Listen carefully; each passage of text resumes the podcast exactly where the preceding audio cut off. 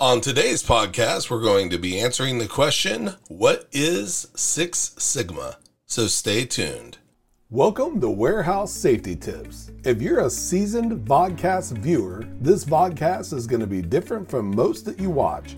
It's based around exactly what the name implies warehouse safety tips. And since the people in this industry are busy, we know that time is money, so each episode will be as short and to the point as possible.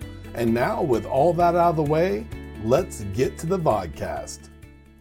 On today's podcast, we're going to be answering the question What is Six Sigma? With all of our podcasts, we try to keep things very short and to the point for time purposes. We provide a general and high level look at the topics at hand, but almost all of our topics can and should be looked into much deeper. Six Sigma was put into action by Motorola engineer Bill Smith in 1986. Its purpose was to produce products with little to no defects. This would be accomplished by identifying and removing as many of the manufacturing and business processes that could be responsible for errors and defects as possible.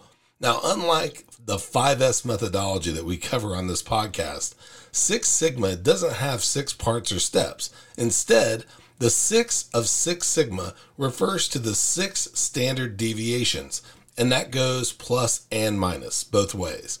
The standard ranking of Six Sigma is similar to that of colored belts in martial arts. The progression starts with white and is followed by yellow, green, and black. Six Sigma not only improves quality, but also culture and mindset for facilities to strive for. When implemented effectively, it should also reduce cost and improve customer satisfaction. We look forward to seeing you next week for another warehouse safety tips. Until then, have a great week and stay safe. Before moving on, here's a word from one of our sponsors. If you've ever been to or worked in a warehouse, you know just how important safety is to both management and staff. It's almost impossible to go 10 steps without seeing safety tape, angles, signs, and or safety products. It's these items that show us how to be safe and avoid danger in the workplace. And if you're looking for the best products to make this happen, look no further than Mighty Line. Mighty Line floor signs and floor markings offer the best industrial products out there.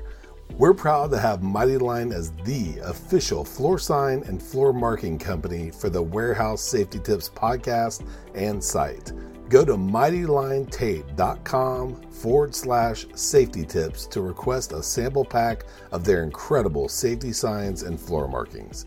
We hope you enjoyed this episode of Warehouse Safety Tips. If you visit warehousesafetytips.com, you'll find the show notes for this episode and access to all of our blog posts, previous podcasts, advertiser information, and much more.